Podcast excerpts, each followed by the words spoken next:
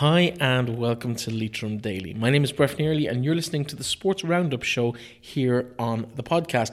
It is, of course, International Women's Day as we're recording this on Sunday evening, and we are dominated by women's sport this weekend. Of course, we announced the three winners of the Leitrim Daily Sports Person of the Month Awards. All three went to ladies, to Hannah Johnson on her international debut in the international category for the women's under-18 rugby side, to Teresa Doherty, who won the Masters cross-country championship at a canter in athletics, and Alana McGuinness, who won a Connacht indoor title in athletics also. Congratulations to the three ladies and well done on your fantastic months, and hopefully you'll be delighted to have picked up our monthly award as well.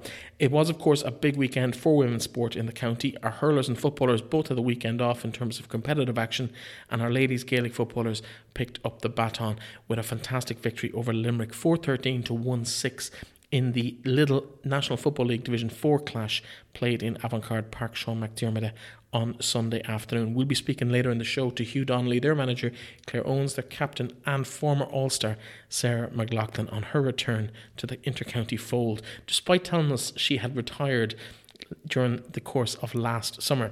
Now, in terms of the development squads coming through, the under-18s were in action on Friday night. The minor side played Mayo in their second round game of the Connacht Championship. They were beaten by 4 points, 4-13 to 4-9. We'll be chatting to their manager, Jerome Quinn, about what that result means for their season going forward, as they still hope to get into that Connacht A final, but also will be competing for possibly a Connacht B final after that particular result. In terms of other action over the weekend, Niall Moran had a good night despite Sligo Rovers' defeat to Shamrock Rovers at home in the showgrounds on Saturday night. 3-2 the final score. Niall Moran opened his account for the club with a goal in injury time to really kind of take a bit of the gloss off that 3-1 scoreline as it was. 3-2 the final score. Not enough time really after Niall's strike to really force the issue and maybe secure a point that probably on the balance of play wouldn't have been merited for Sligo Rovers. A very limited performance from the bulk of the Sligo Rovers side. Unfortunately, Shamrock Rovers didn't really get out of first gear, still had enough in the tank to beat them over the 90 minutes plus. Niall, we'll chat to him after the game and his excitement about getting off the score sheet, but underlying it all is the disappointment at the way the season has gone so far for Sligo Rovers. We'll hear a very honest interview from Liam Buckley as well after the game about how he feels the season has progressed, the injury crisis that's at the club at the moment, and how that is in terms of maybe getting some players back on the pitch in the coming weeks and hopefully stopping this tide of defeats at the start of the season. They face a trip to Derry on Friday night, but we'll hear from Liam about all of that later in the programme. Longford, of course, they saw their game postponed. They were due to play Bray Wanderers last night, or Saturday night as you're listening to this. They were due to play on Saturday night against Bray, game called off because of an issue with the ground in Bishopsgate, game unavailable and couldn't go ahead. In terms of Leitrim GAA and men's club football action, there was the start of the new leagues in the county. Declan Bohan, the Secretary of the County Board, will be telling us all about the structure that's involved in the new Premier, Reserve and Secondary leagues in the county. All of that will be explained. It'll be clear as mud, I promise. If it's not already confusing, we might just confuse it a little bit more. No, hopefully we'll be able to sort that out, but it means more games at the right level for players in the county. It's a very positive step, and Declan Bohan will be telling us exactly how that works. We'll also go through the fixtures and results of that over the weekend.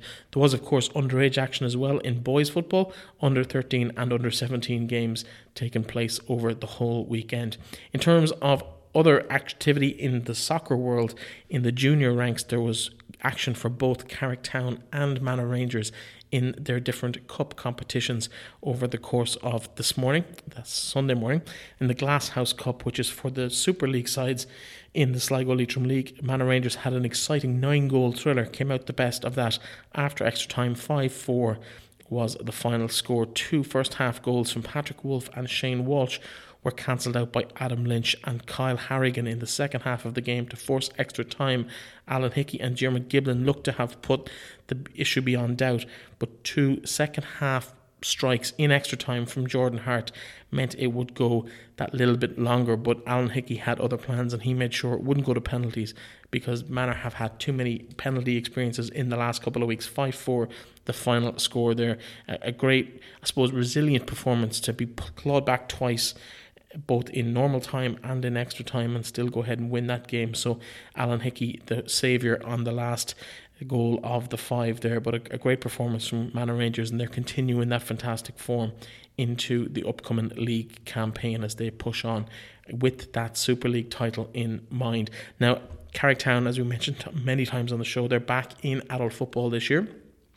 It's been a relatively disappointing league campaign from their point of view, but they also ended their cup interest this weekend when they went down 3-0 to Arrow Harps, so they kind of left the cup with little more than a whimper. That is the Cleary Landscapes and Pitch Maintenance Cup.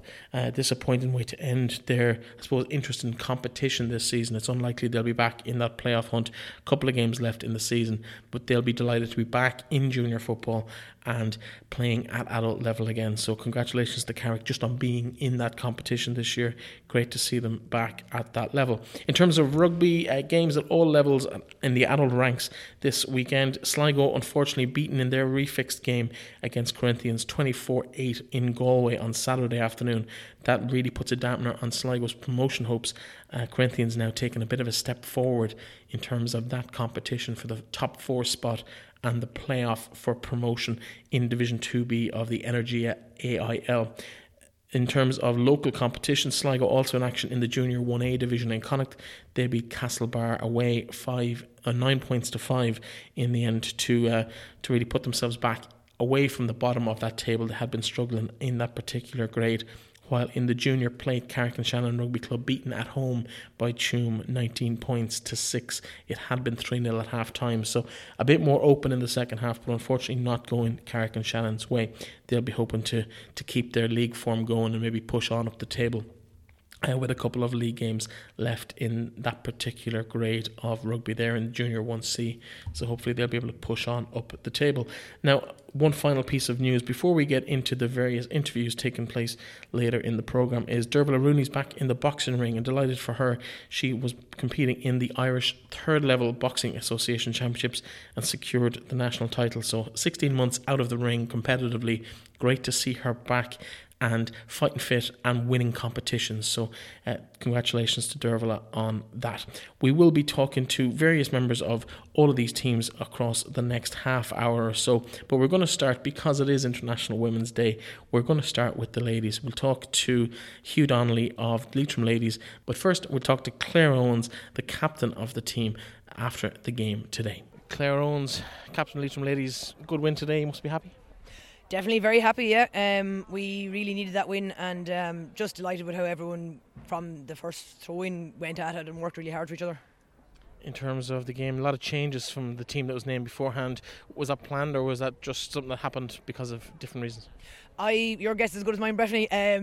There have been a lot of changes. Like, we have a massive panel and there's serious competition for places, so you know, we named the panel on a Friday night, and you don't know from one week to the next whether you're going to be on it or not. So it's named. There have been changes every weekend, and yeah, as I say, there's no major reason. A couple of injuries maybe, but no major reasons. Just, I suppose, keeping us on our toes maybe. In terms of the game today, you scored a goal fairly early on in the game. Never really looked like losing it from that point on. How much do you learn from games like today when you win fairly easily in the end? Well, maybe we didn't learn a whole pile from today, but I think it was important. We went over to Louth a couple of weeks ago and just, I suppose, probably maybe let ourselves down a little bit in that we didn't really perform. It's one thing getting beaten by a better team. It's another when you go and don't give a good account of yourself. So, I suppose we're always learning is the first thing. But, I think probably the fact that we got off to a good start is maybe something we haven't done in the past. So it's good when we can get that early goal or early point. On a personal level, you came off for the last couple of minutes. You seem to be having a bit of a conversation with Joe Cox. You weren't giving out, been taken off for the last 2 minutes, were you? Definitely wasn't giving out. I may have been discussing in a healthy debate the ref's performance, but no, definitely wasn't giving out, been taken off. Look, it's like I say, with massive panel, and you know, everyone's working as hard as each other, so it's great to have a day like today when everyone can get a run out, and no, definitely wasn't given out, but been taken off. Yeah, talking about the referee's performance, we're not going to draw you out on that, but in terms of the game, 2 sin bins laid on for Leitrim. You finished the game with 13 players. That seems to be a bit of a recurrent theme for the team. Is discipline a problem within the squad, or just maybe an over-excited referee? Yeah, but I suppose the refs have been very kind of, I suppose, different in what they expect or what they look for. Today I just thought, look, I know ladies football is a non-contact sport, so there's always that to fall back on as a ref. But, you know, I just thought 50-50 tussle, things like that, he called them a lot. But in terms of discipline, you know, maybe we need to shore it up a little bit, but I think I'd kind of always... It's a lot of heart when a girl is going for a ball. It's she's really going for it. So it's probably more that than maybe a lack of discipline, I would say. 3 wins from 4 now. Attention must be turning towards that league final, league semi-finals. What's the plan for the rest of the season? Well, there are no semi-finals, so it's top 2 go through, which, you know, having lost Louth put us under a fair bit of pressure. But look, at all, I mean, all we can do now is go and win our next 2 games if we can and see where that leaves us. But we've put ourselves in a better position today than we were, let's say, yesterday. So we'll just have to keep working hard. If we can win both them matches and other results go our way, we could be preparing for a final, who knows. Well, listen, well done today and best luck in the next 2 games. Perfect. Thanks very much, Brefni. Sarah McLoughlin, welcome back to the show. Thank you. How are you, Brefni? I'm great. Now, we spoke about 6 or 8 months ago now, and you said on no uncertain terms, would you ever be back in a Leitrim jersey again? What happened with your promises? Because you're after giving a great display there and a great result against Limerick in the National League. Thanks, Brefni. I think I need to stop saying that. Oh, God. Sorry. I know. I'm 34 and I do feel it. I felt every bit of 34 out there. But I suppose last year I was 33 and kind of feeling like I should retire. But you know what? If I feel I can help the team in some way, whether that's, you know, not playing some sort of role in the team, I will be there for this year and supporting the girls in whatever way I can. And great if it means on the field, but if it's in another capacity, then great as well. Tell us about that decision, though, in terms of actually why you made that decision to commit back, because it's a huge commitment. Even in your early 20s, it's a huge commitment. In your early 30s, it's an even bigger one, because life is more spread out. It's more distractions. Why put yourself back into this? I just felt that my last few experiences of football just hadn't been me putting in as much as I could have. And I definitely, like, we went out and played club football last year and I didn't feel any way fit. And I was so disappointed in myself that I hadn't, you know, put in the effort, put in the winter seasons, you know, the training and all of that to get yourself into that fitness. And I just felt that I wanted to, you know, on my last year, here we go again, saying it's the last year. I just felt in my last year I wanted to do it right. I'm eating right, training right, you know, as is everyone with a team. But on that point, you know, that a lot of people don't mention, I feel for ladies, it's a huge thing to play into your 30s. And, you know, it's great to see the likes of the, you know, Bernard Brogans up in Dublin, you know, and they were still playing and they had their babies. But it's very different for the woman, you know, and obviously it's a huge commitment for partners to work together and, you know, to have children and be able to go out and play in that. But for the girl, you're the one who has to carry the kids. So for me, it's putting off having children until I'm finished football. So it's a huge personal commitment, I feel, in your 30s. I'm now in my mid-30s, you know, compared to what the men have to do. So yeah, I say this again, but I do think this will be my last. In terms of the team that's come here, both on the pitch and off the pitch, how different is this to maybe previous, particularly in the recent years? It's been a struggle for Leitrim to get that end of things right in terms of getting the strongest players on the pitch and maybe the right mix of people on the line. How close are Leitrim to having a really, really good set up on both on and off the pitch this year? Yeah, I think it's there. You know, the management, the team, the whole background team, the team that's there, the girls pushing for places. There's no one that's safe. I didn't play a minute against Louth, and then today I get my day to get out and show what we can do. You know, everyone is just pushing for that jersey, which I think for years it's been a while since we've had that, and it's great. We've a great panel, we've a great number of players and everyone is busting for that starting position or to come on. But yeah, there's great competition, it's brilliant. I don't really want to harp on about your age again, but I want to go back to when you made your inter-county debut back in the day. Some of the girls on the pitch today weren't even born. Probably half the team wasn't even born at that stage. How different is inter-county football now from, say, in the late or in the early 2000s? Well, it's so different. You know, we were training on Friday night up in Annaduff, and Coxie, who I used to play with for years, she was there training underage there. And she even just the simple thing of seeing us training together wearing the same outfit. And she was like, God, I wish I was playing in these days where we look the outfit, you look the part. Even just great today, getting out on our county grounds, absolutely fantastic to be here in Páirc Seán. But it's just it's the whole thing. It's the background team. It's getting the physios, getting the food, the gear. You know, it's just everything coming together. The profile of the game, yourself here, the Facebook Live from the LGFA being here. You know, everyone is just pushing it through media, through different sources to get ladies football onto the map. And she saw yourself there in Croke Park. Every year they're pushing to hit new spectator numbers. Our club ourselves, we joined the 2020 vision, and to show your stripes, we've joined that.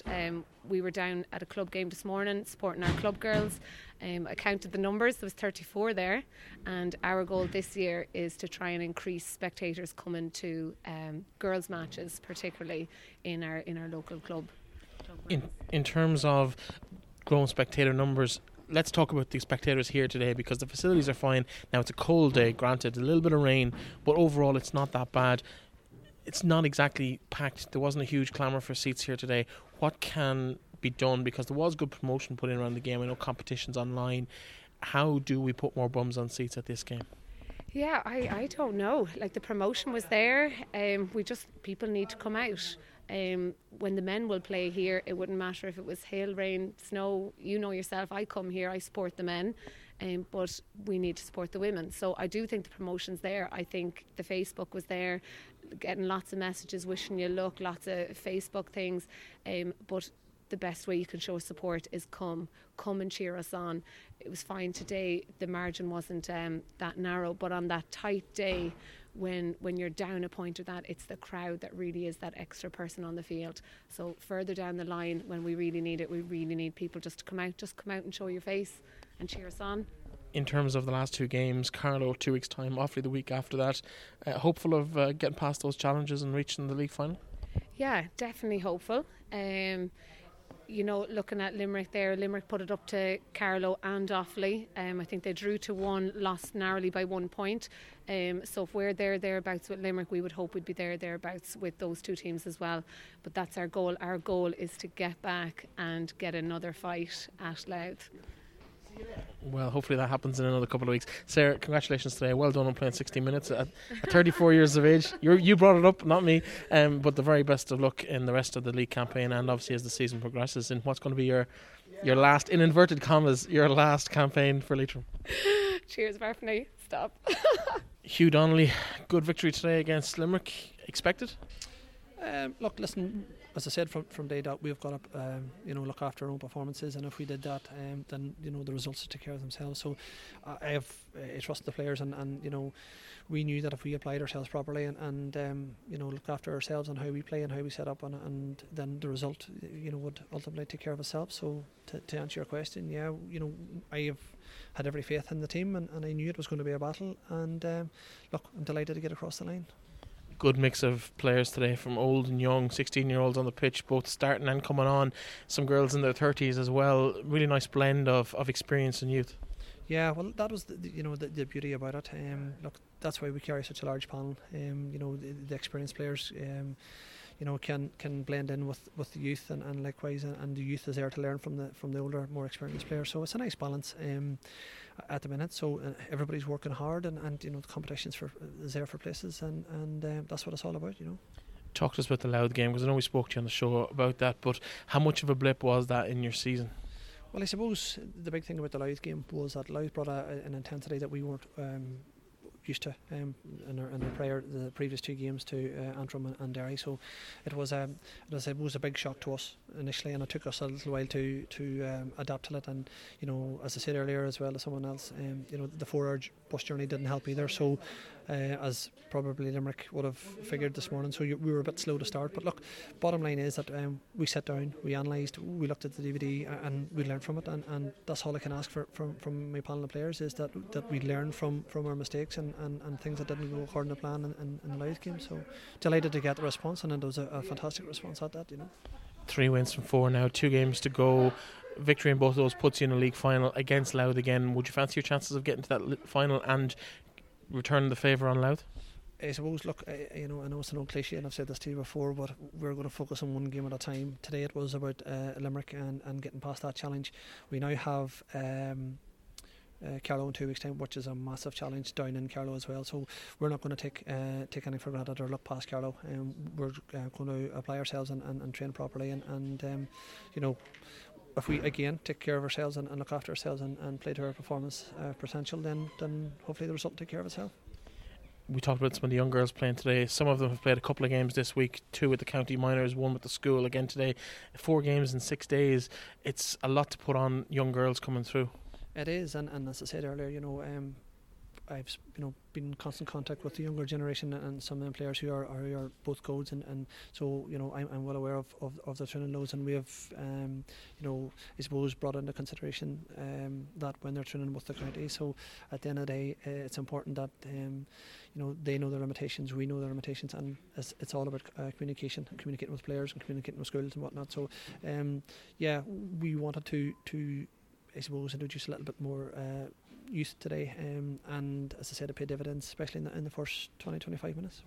You never really looked like losing the game. From about 5-6 minutes in, you scored a goal, a couple of points, and that gap never really got brought back in to worrisome distance. No, probably not, but I suppose there was a period there of in the first half where we decided to go back to maybe old trends and give away silly possession and start playing ball at knees and start kicking 50-50 ball and things like that, things that were trying to get out of old habits. So, but we regrouped at the second half. We knew that Limerick were going to come out and I suppose it was a case of weathering the storm and getting the counter-attacks in and being decisive every time we attack that there's a score comes off it. So, but yeah, look, overall, I suppose I'm delighted with the performance and the result. Would you be concerned about the number of wides in the game? Yeah, listen, I suppose I'd be a little bit more concerned if they didn't take responsibility and have a go. You'll only miss 100% of the shots you don't take. So therefore, I suppose it's learning. It's about getting the distance and getting angles right, and I suppose getting the right kickers on the ball. So again, it's about mistakes and learning from your mistakes and minimising the mistakes for the next day against Carlow. Listen, well done. Very best luck in 2 weeks against Carlow. 100%. Thank you very much. Cheers.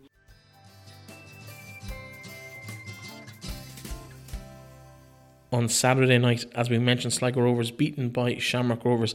After the game, I caught up with Liam Buckley. Now, there are a couple of voices in here. It's a pooled interview with some of the Sligo journalists, so you'll hear some other voices in there as well as my own. This is Liam's thoughts after the game when he told us how he thought the game had gone. I would be disappointed in their defeat, obviously. In fairness to Shamrock Rovers, they played better than we have this evening. Just would like our quality on the ball to be better. I do think there's a better performance in this group that we have. Bear in mind we are down a few bodies, but that said, with the group that we have even out this evening, I do expect them to be better. Was it a case of, for their 3 goals, a bit of defensive naivety from us? Yeah, there was a little bit, yeah, when I seen them back. That said, listen, we're down to at least 5 defenders out, and when Timo came off it this evening, there's probably 6 defenders out of our group. It's tricky from that end, we're trying to juggle things around. We've got Gary Buckley going in at centre-back, we will see more at centre-back at one stage, and it's just tricky with Niall Moran, who's a midfielder playing full-back. We're just finding that difficult at the minute, but hopefully we can get 1 or 2 back over the next few weeks. What was the issue with Timo when he came off? What was the injury? He just a slight Achilles issue. In fairness, Gary Buckley did quite well. He did fine. He did well. I said the 2 goals in the second half we'd be disappointed with. When I look back at them, you have to track back and you have to get your tackles done, but we didn't. That said, we didn't do enough really. We chances, when I think about the amount of chances we've had against the amount of chances they had, they're definitely on top. But look at, they're at this a few years now. They're favourites to probably win the league along with Dundalk. Either them or Dundalk going to win the league. From our end of it, we just need to get a performance where we can start winning a few matches, and that's what we need to get turned on quickly. It must have been positive there. I mean, for a long stage, you were holding your own with them to a certain level. Yeah. I mean, I can't fault the effort or the workload that the lads are putting in. It's just the quality on it. We need to get better. If you're in possession, you've got a chance of winning matches. You've got a chance of creating chances and goals. We're just not in possession long enough, and we need to be a lot more calmer in possession, and that way you can develop patterns of play, you can be a bit more creative, and you will be able to rely on a style of play, but at the minute we just haven't got that. A couple of nice touches from Ryan De Vries. Happy with how his debut went? I'm glad to get him in. There's a bit of fitness work to be still done with Ryan, and bear in mind he's been out for the last few months, so we'll need to get him up to speed quickly, but I do think he'll be a good addition to the group. Is he a similar type of player to Romeo? Do you want to play him with the same role? Well, yeah, correct. And he's got certain attributes as well. Like, he is quite quick. You might be seeing that tonight. That's his first game now in months, so and we did throw him in at the deep end. We will work on him to get him up to speed. Like, the rest of the lads are all probably that little bit ahead of him in relation to having done a pre-season, and they're already 3 or 4 matches into the season, so but I do see potential in him. How far are the likes of Lewis Banks, how far has he come back to full fitness for Regan Donald? Well, John Mahan, obviously that leg break, he's gone for a few months. Regan dislocated his shoulder, he's probably a couple of weeks away now at this stage, maybe next week we'll see. Who else? John DeLevy has a bit of a knee issue going on. Lewis Banks, he's still gone for another 2 or 3 weeks. So we've got a knuckle down. We've got a hard little road ahead of us, and we've got to try and get a few points on the board while we're getting people back. What's the Derry game going on? Another tough game coming up. Yeah, look, listen, they've been beaten by Waterford last night. Honestly, God, you seen? I mean, tonight for an hour. Okay, we're holding in there, hanging in there. There's not a lot between a lot of the teams, bar the top two. They've got squads. You can see the squad there, bringing off the bench, and just fellas sitting in the stand here that could well be in our team. That said, from where we're at, we've just got to try and knuckle down and get a few points on the board. I'd say there's very little between a lot of the teams, but we just don't want to be adrift, and at the minute we are. Do you feel there's a hex on you or something with all these injuries? No, look, listen, it is what it is. You can't for a leg break in pre-season. I haven't had that. I can't remember anybody doing that. Regan to dislocate his shoulder and be out for 6 weeks with that. You don't plan for that. And then with the other bits and pieces that we've had, they just kicked in at the wrong time. Do you feel once we get that first win that it'll be, I think we'll win matches, but we just need to get a few people back. I do think that will help us defensively. Like, as I said to you, Niall Moran's been probably our man of the match, in most of the games we played so far this season. But he's a centre mid, he's a top centre mid for me. He'll definitely be a. We've Gary Buckley dropped back in. We'll see him all played centre back. He's a mid.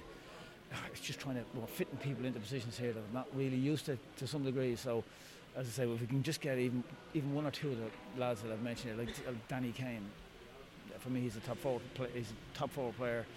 If we could get Lewis Banks, he was our player of the year last year. We just need to say, hopefully we can get them back in the next few weeks. That said, in the meantime, like the thing we've had out tonight, I do expect better quality on it, and that's what we've got to work on.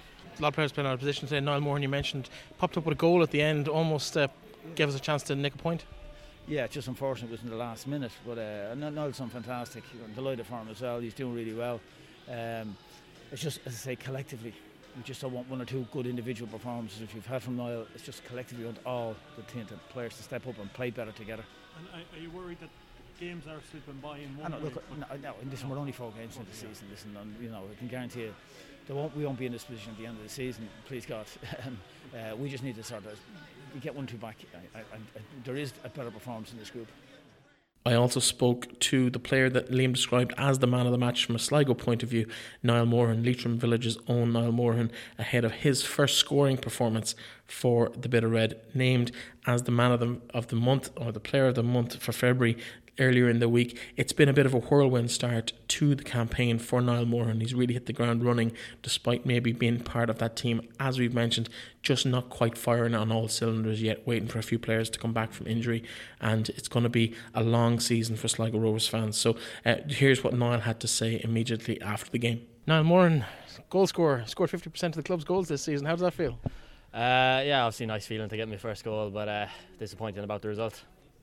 Talk about the game tonight, because Shamrock Rovers came hot and heavy. There were 4 wins from 4, you were 3 defeats from 3. People didn't give you much of hope, but you really stuck in there for most of the game. Only the 1 goal and 5 separating the teams at the end. Yeah, listen, I think we always play well when Shams come to town. It's always a fiery encounter, and I thought for the first 10-20 minutes we were pretty much in the game, and up until they got the first goal, maybe our heads dropped a little bit, but once we got the penalty, I think it lifted us a lot, and I think once we came out in the second half, the second goal, that was a big one for them, and I think if we got the second one earlier it might have been a different story, but I think we did enough to get a draw, but yeah. Talk us through your own goal there, because it's late in the game, just on the edge of injury time really. How did it How did you find yourself on the edge of the Shamrock Rovers box? Because you've played right back tonight. Yeah, it's a rare occasion me getting up there, I suppose. And I suppose I may panic when I got up there. But yeah, listen, just kind of fell to me a little bit awkwardly. I had to get out of my feet. And luckily I swung my left boot at it and curled in. Not one for the ages, but still nice to get off the mark in terms of your Sligo Rovers career, in terms of goal scoring.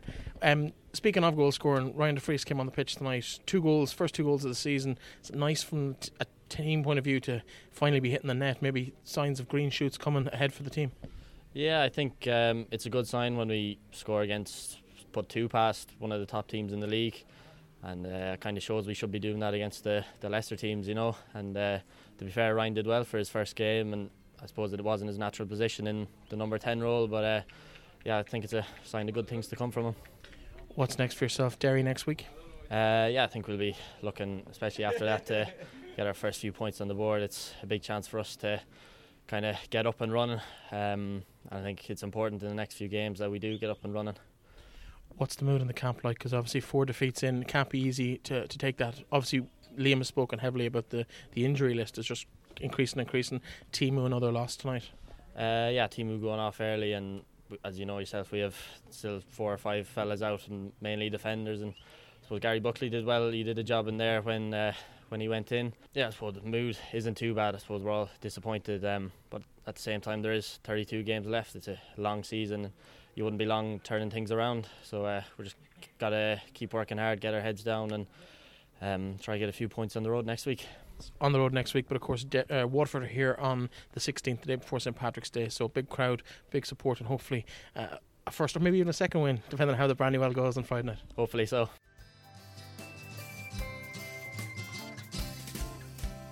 Now on Friday night, the minor ladies were in action against Mayo. I caught up with Jerome Quinn, manager of the team, in Páirc Seán on Sunday, and here's his thoughts on the development of that minor panel over the last couple of weeks, months and even years, and where they're headed for this season ahead. Jerome Quinn, minor manager for the ladies football here in Leitrim. The game on Friday night against Mayo, talk us through what happened on the night. Well, we went out with near enough our full squad, and we went to them, like, and when Leitrim play, I believe that we are as good as what's in the rest of the country, and we showed that we are. You know, like, anything that we scored on Friday night, we basically constructed it ourselves, and like, we could take their defence apart at any time. Whereas, you know, for us, we have the talent, I think, to take on any team. This, if we can get that confidence and, you know, to go for it, you know, when we're out there. And we've tremendous players there, quality players, like, in several different codes of national standard. So, like, we don't have anything to be looking across our shoulders at anybody. In terms of the competition so far, I suppose we're well used to being well beaten by Galway and Mayo, but to really be in the game with Mayo right up until the end, it's a nice plus for Leitrim at that level. Yeah, well, like, there was only a few points in it at the end of the game, and like, if you analyse it, like, Mayo really, like, their creativity was way below ours. The majority of their scores came from basically turnovers and, if you like, errors on our part. And we're just starting. That's basically our second game in the competition. We're out against Galway without a couple of our stronger players. And, okay, we're 10 points adrift at the end of the day, but we were very, very competitive. And, you know, if things had to go differently, we missed a couple of scores which would have made all the difference. The same the last day, so we have work to do. But look, I wouldn't be a bit afraid, you know, going out and competing with them. But then, when you're in Leitrim, you're up against it, because when it comes down to it, you're down to numbers. We have top quality players, and I've always said that we have the most skillful players in the country. But what we don't have is we don't have the abundance of numbers these other counties do. But because of the demographics. Our players come up, they're big fish in small ponds, they're extremely talented players by the time to get there, and thus that they're picked up at every other code as well. So, you know, you're under pressure from several different angles, but when you get the players there, we have what will compete with anybody else in the country, I have no doubt about it. We have the talent to do it. In terms of scheduling, Hannah Johnson away with the Irish rugby team a week ago, Moran away with the Irish soccer team 2 weeks ago, semi-final, All-Ireland semi-final for Manor Hamilton the day before the game. What kind of impact does that have on preparation for a game like Friday night? Well, there are two ways of looking at that. You know, you can go along and you say excuses. I wouldn't look at them as excuses at all. Like, it's tremendous to have girls performing at that level. And I always think there's a transfer from one goal to the other anyway. And if you look at Hannah Johnson, the way there's absolutely no caution in her play. She just drives out with the ball, and there's power. She just lifts everything when she's playing. She's such a vital player in the role she plays. And like you can say about, like, okay, we had 8 or 9 girls involved in an All-Ireland semi-final the evening before, but at the end of the day, they're playing at that standard, they're bringing that to us. The other side of it is, because they're involved in so much, like, I don't worry about fitness. We don't do fitness drills or fitness exercise. What we're doing is basically trying to get, if we can get them together to play games so that they're used to playing to each other and all. So, like, I would look at the positives of that. They're coming with experience of playing at a higher level, at a greater intensity, and their fitness levels are, you know, like, we ran out in both them games, fitter than our opposition, I'd have no doubt, like, where the other team were out on their feet. And you have to remember, Mayo were playing there, there's 3 girls in that team that plays with their senior county team. So, like, if you look at things, one thing with another, this is a tremendous group of girls and tremendous ability in their ranks. And look at, you have, it's if you get the perfect storm where you get all your players that are available to you on the day, you can't, like, you have to give kids that age their opportunity and the different grades and so forth. So if they have commitments at different codes, well, you have to respect that as well. So, like, but if you get the perfect storm where you have them on, you know, for the games and so forth, you know, you can make things happen, and I think the future is very, very bright. In terms of the future, as you mentioned, going forward, defeat to Galway Mayo makes it very unlikely you'll be in a Connacht A final. With that Connacht B final and maybe an All-Ireland run, these girls have won at an All-Ireland B level before. Is that the goal for the season, or are you still aspirations of getting to that A championship final? Well, we're still in the A final. We're still there or thereabouts. Like, whatever team finishes top, looking at the results and the results from last weekend. Now, Galway played Roscommon and they ran out very easy winners on that, and Galway and Mayo will be a tight game. My view would be probably Galway will edge that too.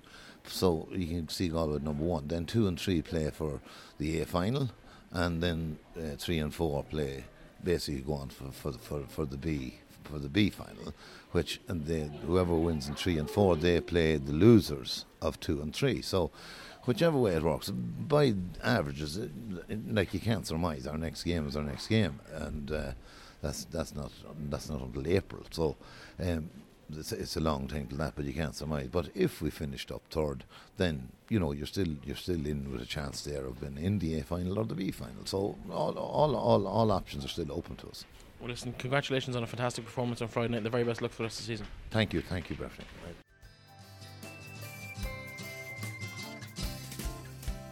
Now, after the weather affected the return to club action in Gaelic football here in the county, it was this weekend before the club leagues kicked back into gear. But it's not the club leagues as we know them. And joining me now, after a little bit of while since we've had him on the show, is Secretary of Leitrim County Board, Declan Bohan, to talk about all of the changes and the new structure of the club league scene here in the county. Declan, welcome back to the programme. How are you, Brefni? I'm good, great. I'm warmed back up after that freezing cold afternoon in Páirc Seán McDermott. But warm on the pitch with the girls getting such a good result. I know you were at the game. Happy enough with the performance and the result? Yeah, it was very commanding, Brefni, from start to finish. They set out their stall very early on with 1-2. straight from the off nearly, and you know they never really lost control of it after that, and they were comfortable winners. So they're in a very good position now going into the last couple of rounds, you know. Yeah, we won't get bogged down in that because we're going to deal with that elsewhere in the show, but it was great to see them do so well. Let's talk, as we mentioned in the introduction, about the new leagues in the county, because people will be familiar with the All-County League. It's happened across the county for as long as I can remember, Division 1, 2, 3, 4, maybe even 5 in certain years, but we've gone a very different direction this year. Can you tell us about what the Premier League and the Secondary League is within the county this year, Declan? I suppose that the genesis of it, Brefni, was a review committee group that looked at it towards the end of 2018 and brought motions to the county committee meeting that was held immediately following convention in December 2018. And the clubs approved the changes for the leagues for 2020. So I suppose what we were doing through 2019 was playing for positional sense, if you like, in the 2020 leagues. The main thrust of the structure is that in the primary league competitions, which are the ones that were, I suppose, most akin to what we call the main leagues, if you like, previous to this year, are now comprised entirely of the 23 clubs, first teams, and the second teams of clubs which would have climbed into, you know, over many seasons into, and some of them were there for consistently over a number of years in Division 2, spread across 3, are now playing in reserve leagues of their own. And basically what we wanted to do was, I suppose, to have clubs playing against club teams, or club teams playing against teams of their own level. But also we reduced the number of teams, so they're split now into 2 8s and a 7, which should make it more competitive when it comes down to the Premier League competition, and 7 games to be played in that. Now, that the change was twofold, I suppose. One was to try and address, you know, the increasing gulf in standard that was becoming evident across all the divisions, and by having lesser number of teams in it, that should help to increase the standard. And the other aspect of it was that we were hamstrung, if you like, by having to play all league games with county players, which was putting tremendous pressure on the county panellists to play in 11 league games across the season. That was, you know, dominated, if you like, in the early first part of the season with county activity. So that reduction, you know, has taken the pressure off those county players, given that league won't start until after the Alliance leagues are over.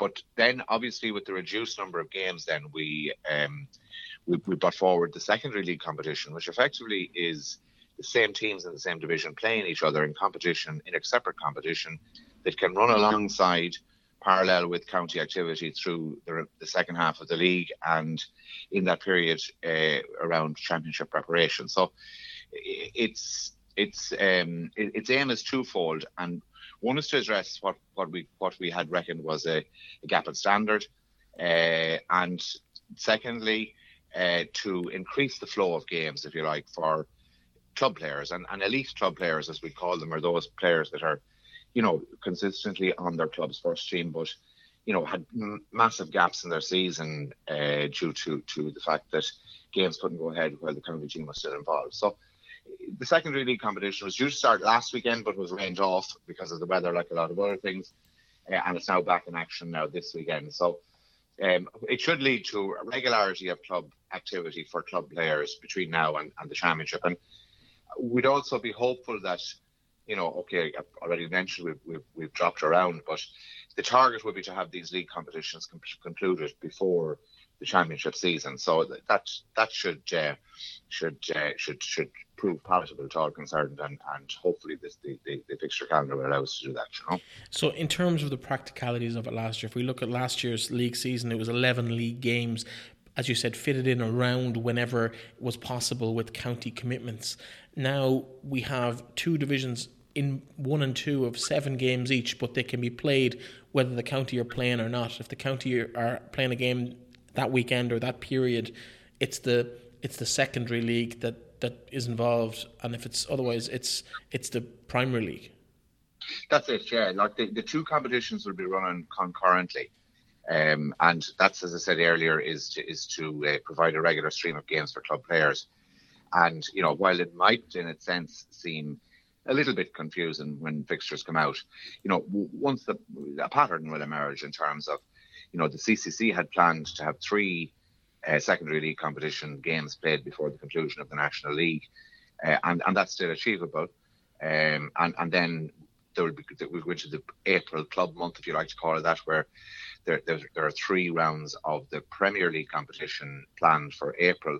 And then, you know, depending on how the kind of championship progresses, there will be gaps between the first and second championship match, irrespective of what they are, you know, to pick up on those Premier League games in that competition, with one eye on the secondary competition to keep it running in tandem. Is relegation in the secondary league based on performances in that competition, or is it just the teams that are in Division 1 in a given year in the Premier League will automatically be in that secondary league? Yeah, the main league, mainly being the Premier League, decides the composition of the secondary league. So, in other words, if we were to look forward to the end of round 7, there will be two teams in the Premier League who will contest the league finals at Divisions 1, 2 and 3, and there'll be two teams in Divisions 1 and 2 in the bottom places which should be relegated to the lower division. And then, you know, going forward, the two will run in tandem. So in other words, the comprising teams of Division 1, 2 and 3 in the Premier League will automatically be the teams that will comprise 1, 2 and 3 in the secondary league in any given year. Yeah, it is a little bit confusing, but it's kind of important for people to understand how that works. So the primary league is still, as was, reduced from 12 teams to 8 teams, and the second is essentially a mirror set of fixtures that people play to keep themselves active and to keep clubs playing games. Not particularly important, so play without their county players, but it's good to get those teams out and seeing the fringe players and giving them the opportunity to stake their claim for a starting spot when it comes around to the championship later in the season. Yeah, well, I think you've hit the nail on the head there, Brefni, because, I mean, the most important, I suppose, the point that you've made there in relation to that is that, you know, in any club, there are, you know, the 15, if you like to put it that way, or 16 or 17 that regularly make the first team in league football. And, you know, with gaps emerging in panels because of players being on the county panel, then there's 2, 3, 4, whatever it is, number of players who are, you know, vying to get a chance to play at the higher level and would most likely be playing most regular football at, we'd say, reserve team level or second or third team level or whatever it is, are now getting the opportunity to play at a higher standard. And that has to benefit the playing strength of a club when you can provide, albeit in secondary league competition, but you can still provide a good enough standard of football for people who, you know, obviously are trying to put themselves forward in contention for championship places, you know.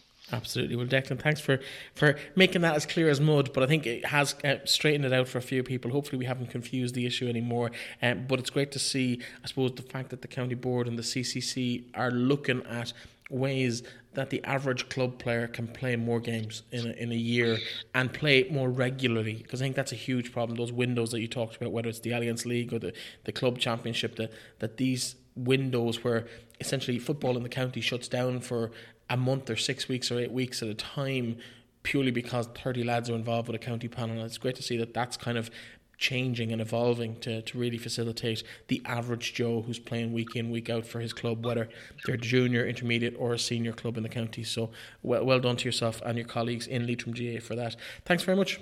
All right, Brefni, thank you. As Declan mentioned, there was a complete list of fixtures played this weekend in club action in that secondary league competition, as well as some reserve league games played on Sunday morning. But on Saturday, I'm going to run quickly through the Division 1, Division 2 and Division 3 fixtures and results in the secondary league in Leitrim GAA. So in the Masonite secondary league, Division 1, Mohill GAA Club 8 points, Aughavas 2-8. Glencar Manor 4 points, Sean O'Heslin's 2-11, Leitrim Gaels 4 points, St Mary's Kiltard 2-14. In the Masonite Secondary League Division 2, Drumahaire and Ballinagleru was called off. Auchnaisheelin 1-2, Carrigaline 6-6, Fenagh St Caillin's 3-7, Gortletteragh 3-8, a 1-point victory for Gortletteragh in that game. Allan Gales 1-10, Drumreilly 3-7. victory for Drumriley by a single goal in that fixture also. In the Masonite secondary league, Division 3, Aughavas 1-9, Bornacoola 2-5, 1 point victory for Aughavas in that game, while Esslin were beaten 1-12 to 4 points by Clune, and Glenfarn Kilty also beaten by 2 points, 7 points to 5 against Kiltubbard. Some big games there, some heavyweights, but obviously all those games played without intercounty players, so it will be very different proposition later in the season. I can't see Manor Hamilton being beaten by 13 points by Sean Heslin's later in the season, so it will be interesting to watch those teams develop as they do when those county players come back in over the couple of weeks and months ahead. We'll be talking to all of those teams ahead of their games kicking off in the Premier League proper in the coming weeks. In the Reserve League, which of course is for second teams of clubs all over the county, there was a couple of games played in Division 1 of the Reserve League today, and they were Mohill GAA Club 15 points, Sean O'Heston's 9, Melvin Gales 2-2, St Mary's Kiltard 2-14, while Drumkieran versus Glencar Manor Hamilton was called off. Some games played in underage football in the county over the weekend. We're going to run through some of the under-17 and under-13 fixtures that we have results for as we speak. In Division 1 of the Newtown Gore Engineering Under-17 League, Mohill GAA Club 4-8 to McDermott's Gaels 6-6, a 4-point victory for McDermott's Gaels in that, while St Mary's Kiltard 2-12, Alan Gales 1-8 sees St Mary's winning that by 7 points also. In Division 2 of the Newtown Gore Engineering Under-17 League, St Bridget's 10 points, Gortletteragh 1-9, a 2-point victory for Gortletteragh there, while Drumkieran had suffered a heavy beating at the hands of Fenagh St Caillin's, 8-14 to 4 points in favour of Fenagh St Caillin's in that particular game. Some other games played in that division as well. Leitrim Gaels 1-10, Melvin Gales 3 goals, 10 points, a 2-goal victory for Melvin Gales in that, while St Joseph's were awarded the game against Annaduff, who did not fulfil the fixture. No result as yet for Glencar Manor versus Drumahaire in that particular division. Now, a load of games played in the Under-13 League, but unfortunately not a whole pile of results to hand, so you can check that out on the Leitrim GAA website, leitrimgaa.ie. All the up-to-date results will be there and available as soon as they come in. It's probably the best place to get those up-to-the-minute results and league tables for all of the underage and senior adult competitions in the county.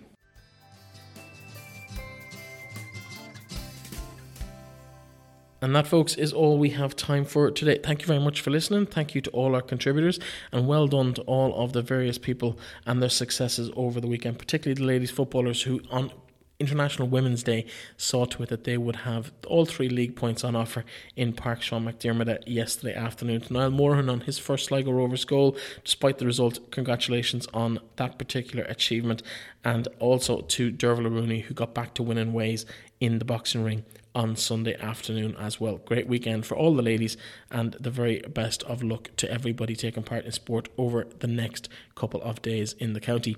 I'll be back tomorrow with an episode of Faces and Places. Talk to you then.